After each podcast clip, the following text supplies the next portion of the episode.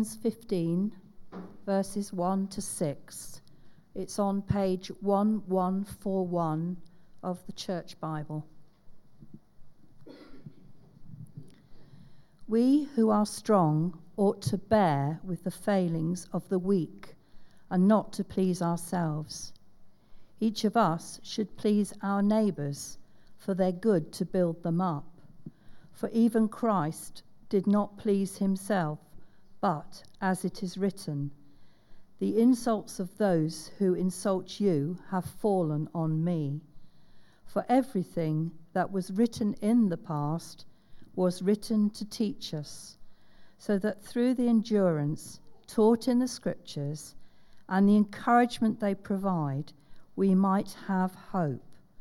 May the God who gives endurance and encouragement give you the same attitude of mind toward each other that Christ Jesus had, so that with one mind and one voice you may glorify the God and Father of our Lord Jesus Christ.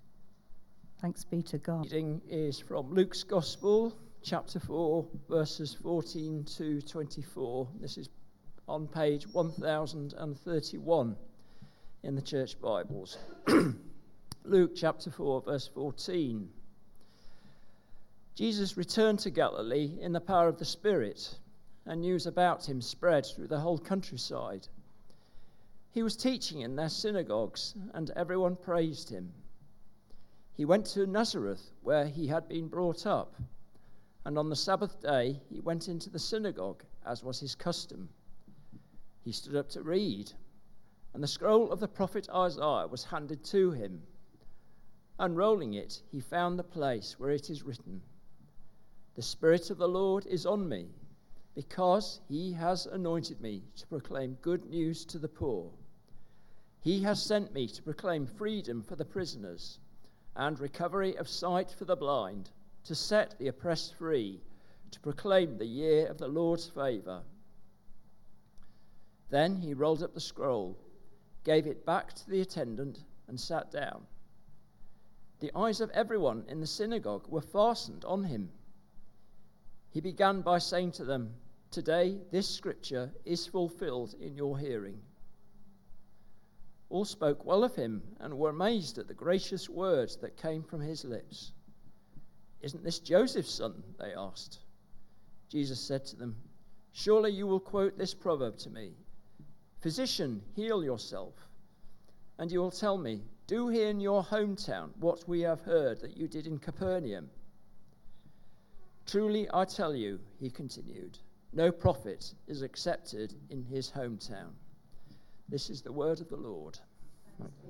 Give you the glory. Lord, we thank you for your word. Your word is holy. And Lord, as we meditate upon your word, I ask in the name of Jesus, pour your spirit upon us through Jesus Christ our Lord. Amen. Well, good morning. Um, it's already uh, 20 to 12 you, you think that you are still up for it? oh, Papa, sorry, I didn't catch. So, shall I say the grace and go?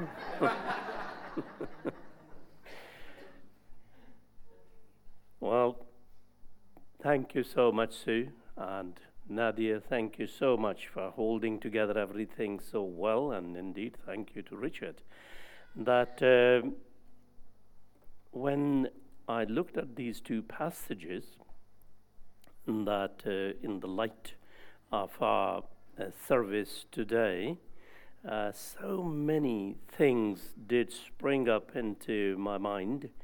Uh, for instance, uh, you know, that the opening words of uh, uh, the Romans uh, passage, we who are strong ought to bear with the failings of the weak and not to please ourselves. And then, obviously, that uh, from Luke's gospel, especially when it is about uh, the world mission, because uh, often, uh, you know, that we do hear the news, what tremendous things are happening, and, uh, you know, that uh, an evangelical church like ours, our spirits just like that, yes, the Lord is doing so many great things, so many people are coming to faith, but when that excitement little bit calms down and then, of course, it comes to what Jesus challenged people in Nazareth. Surely you will quote this proverb, proverb to me, physician, heal yourself. Do here in your hometown what you have been doing elsewhere. And uh, obviously, that myself, I came to this country as a missionary. I was a director of a mission organization in this country, and you can imagine that why did I ask that, are you still up for it? That uh, there were four things that Lord laid on my heart, and now on a serious note, I need to be careful with the time. Even we evangelicals, we get tired of having too long is service. The four things uh, in the light of the fact that we are celebrating this Sunday as uh, World Mission Sunday, uh, first thing I had was a confusion in some church circles over the question of mission and evangelism. And the second, I wanted to bring or to remind ourselves uh, the or to recognize the titanic uh, change, cultural change that has taken place in our country. And the third, what I wanted to bring to our attention was two examples from the world to to, uh, from the, in the light of uh, mission history of the church, to show that how the vast numbers of people they were opened to the message of the gospel and how church failed them. And then to bring back and perhaps most importantly to plea to the church to not to repeat the mistakes the church made on the world scene, not to make those mistakes on our home ground, the West. But you can imagine, even last night, one my friend who asked me out of the blue, 10:30 p.m., "What are you now preaching?" And because I just woke up, I gave these four points. And this friend said, But this is huge, huge topic. How on earth you are going to do it in, in a sermon? And on the top of it, of course, that it is Mission Sunday, and rightly so that we needed to focus on the thing what to say from it, what not to say. So I hope I will not be keep going on and on. But I want to, the question of this confusion between the mission and evangelism, I want to ask ourselves don't worry, you don't have to answer the question, but just think. What we heard from Sue, the work they are doing, is that a mission or is it evangelism? Is it mission or is it evangelism? Thank you. They are saying both. How? The reason I raise this question because in the Church of England, at times some very clever people, wonderfully, very articulately, they separate the two. And if you look the the, the diocesan websites as well, there it will be mission and evangelism as though they're some two separate things. And uh, when that the wise, much cleverer people than me, when they articulately separate the two, the mission and the evangelism, and poor souls sitting like me in the church, they start thinking that mission is some sort of e social work the church or my church does, and evangelism is, you know, that a, a, a, some sort of a task a lunatic church like ours they undertake. They try to sell this sort of a, pro, a product which nobody anymore wants to buy. That is true. I have been rector for a very long time, and I am talking from experience. I am talking from the confusion I have seen people having. But rightly, here it was said, they are both.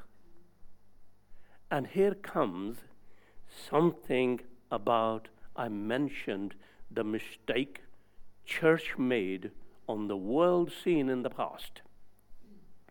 Two examples one from China and one from my part of the world. Well, my part of the world is this because most of my life I lived here, but you know what I mean. My color gives away that I was born, brought up somewhere else. And sometimes even accent does give it away. So, one from China, one from India. Tell, can I ask you that in last few years, have you seen on the YouTube small videos with the titles such as Jesus' birth, crucifixion, resurrection in Chinese astrology? Or title something like Chinese emperor who knew the date of Jesus' crucifixion and resurrection. Have you, young people? You're all the time hooked to those sort of things, and you are doing like this. But uh, while doing this, I think because it's still going to take take few minutes, just to make it a bit light, let me give you uh, one joke about this.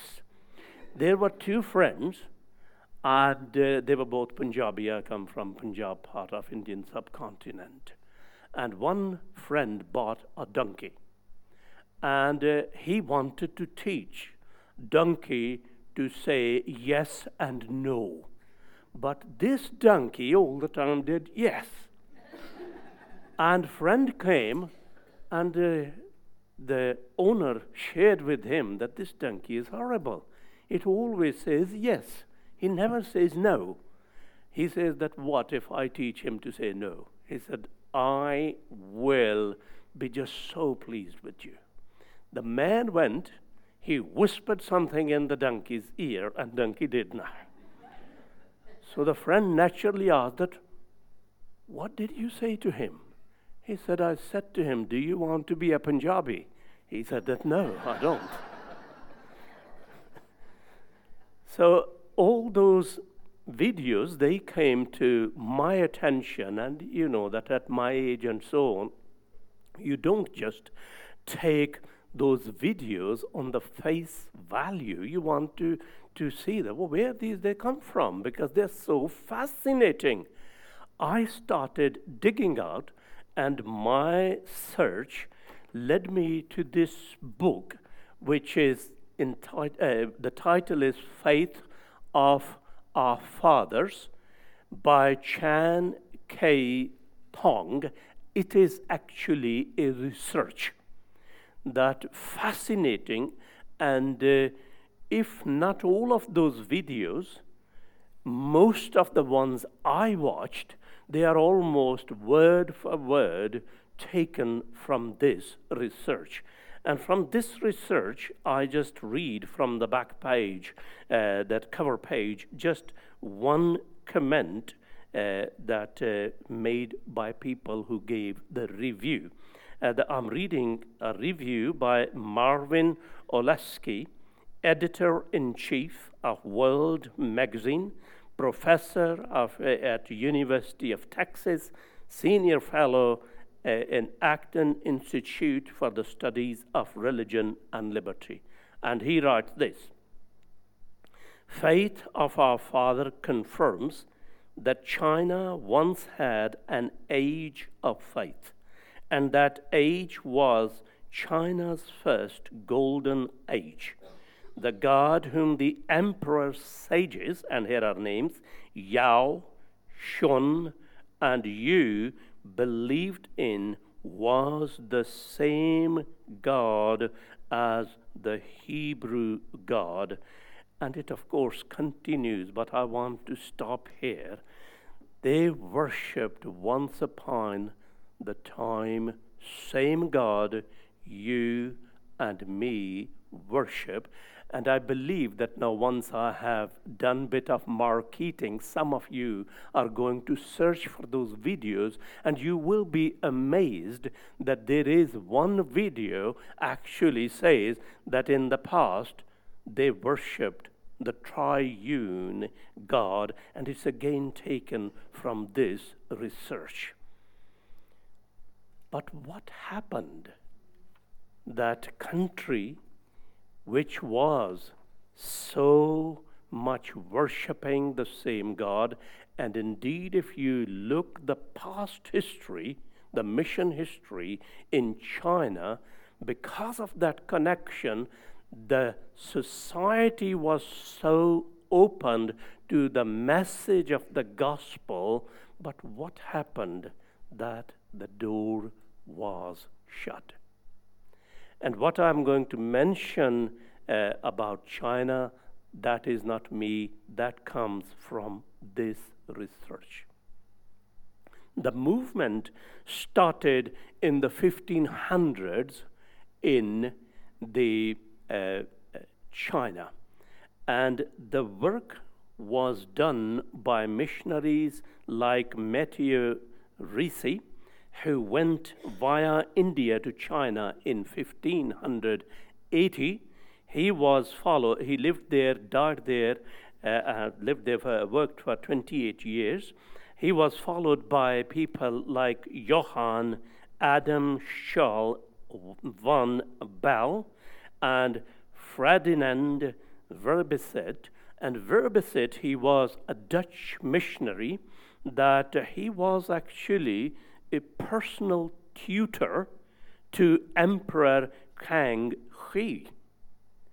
And it was the work of these sort of missionaries that, uh, say, for instance, in 1640, there were between 60 to 70,000 people in China who converted to the faith of Christ. Eleven years later, in 1651, there were 150,000 Christians in China, and in 1664, i.e., in 24 years period when this missionary Ricci went there, there were over 250,000 converts from the Chinese background. That was what was happening.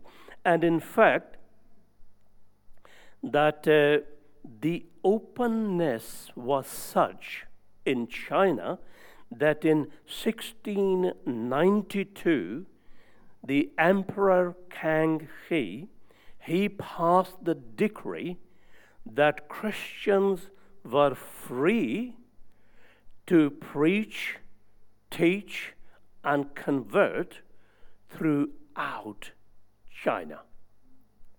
What was the secret that people were coming to Christ? The secret was actually what Sue was sharing with us, what people are doing in Zambia. First of all, that they went there not to impose any kind of imperial religion upon people, but they hugely contributed to the well being of the society, actually, so much so that uh, at the turn of the century, I'm sure that you know that almost everywhere that countries they were building millennial, uh, millennium uh, monuments. Chinese did also, and in Beijing stands their millennium uh, monument, which is 117 meter long. They have got depicted the pictures of 5,000 years history of China with all the Chinese heroes, but among them there is one Western face, and that face is of this priest, Ricci. The contribution to the well being of the society on such a huge level that he is on that wall. Also, that as I said, they were not there to impose an imperial religion, but they learned from the indigenous community and adopted where need to be adopted. But what happened? The door was closed. As you know, the Western world started its domination, the temptation that people should be worshiping the way we do worship in the West, same Jesus. And the decree uh, on the 13th of November, 1704, nine Italian cardinals who never been themselves to Asia, that they said, This is too much what Ricci and others were doing, so open to the Chinese culture and so on is not acceptable. And then, obviously, that the Pope Clement Eleventh, he confirmed their decision by issuing a papal bull bearing, uh, barring Christians from participating in certain sensitive cultural rites. And whole this book sums up that the door was closed because suddenly people lost that sensitivity towards the indigenous culture. I am going to leave the Indian example out. I can, I'm, I'm going to be here around. I will mention some other time. Yeah? Part of future sermon already ready why I am so much focusing on the culture because Lord brought me to this country first as a missionary, then as a priest, now as a humble retired Mr. Nobody clergy. Yeah? And er I need to bring it to here. I earlier mentioned the titanic changes which has taken place in our own culture. When I was curate, one of passion of mine was to go and knock upon doors in the parish and share the good news. Because you know that I was doing my post graduation, I was a crippled man. Jesus healed me, and imagine imagine the excitement that I want to tell everybody about this Jesus. I used to go knock on the doors, and you won't believe 30 years ago that what a tremendous, you know, that welcome I did receive in this country. If nobody complained, what the hell are you doing knocking on my door? Or telling me off or showing me the finger. Nobody did that. Instead, people used to say, Thank God that somebody from my parish church came to knock on my door. But 30 years later, how many of you would dare today to go in parish, knock on every door, and try to share the good news. Would you do that? Try it. And if it is somebody like me wearing a dog collar knocks on the door, the first question they are going to have in their mind I'm not aware anybody died in the family, what he is doing here. That is the cultural change.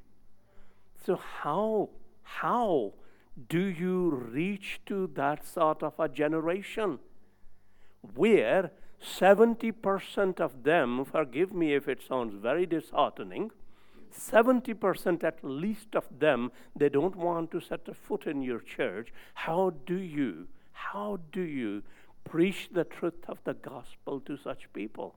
How do you reach out to them? The way forward, as it is in Zambia, as it was in China, as it was in India, is the same as there. Yes, we are all burning with that passion as evangelicals that we want to share the good news, but the method needs to be now different. We need to be there where people are it, it just, the Lord is just so wonderful. Just before the service, somebody came, a faithful member of this church, asking me, why do we have two readings? Why not one? And a very genuine question. Why we do have? Because the Anglican uh, you know, that lectionary has got four readings, and some churches like us, we trim them down, but at least two have to be there. Wonderful thing, not a, nothing wrong with it, but the point what I'm making that so often churches get focused on that do they know our liturgy? Are they able to say a sinner's prayer, word for word, after me. No, your society is now where at least 70% of the people they don't have the understanding of the concept of sin. Tell somebody out there that you are a sinner Tell somebody out there you are a sinner, you needed Jesus to die for you, somebody needed to pay the price, and come and let me know that what treatment you received. If you reach back rather than going to the hospital. because that is the society. What I think we need to do, like we saw that video, to be there with people and don't jump ahead of the Holy Spirit. Let Holy Spirit convict them and let Holy Spirit convert them, not you and me. May God give us grace as a church that we may be true to the truth of the gospel, but never forget that our society has titanic cultural change and be ready to adopt accordingly for God's glory. Amen.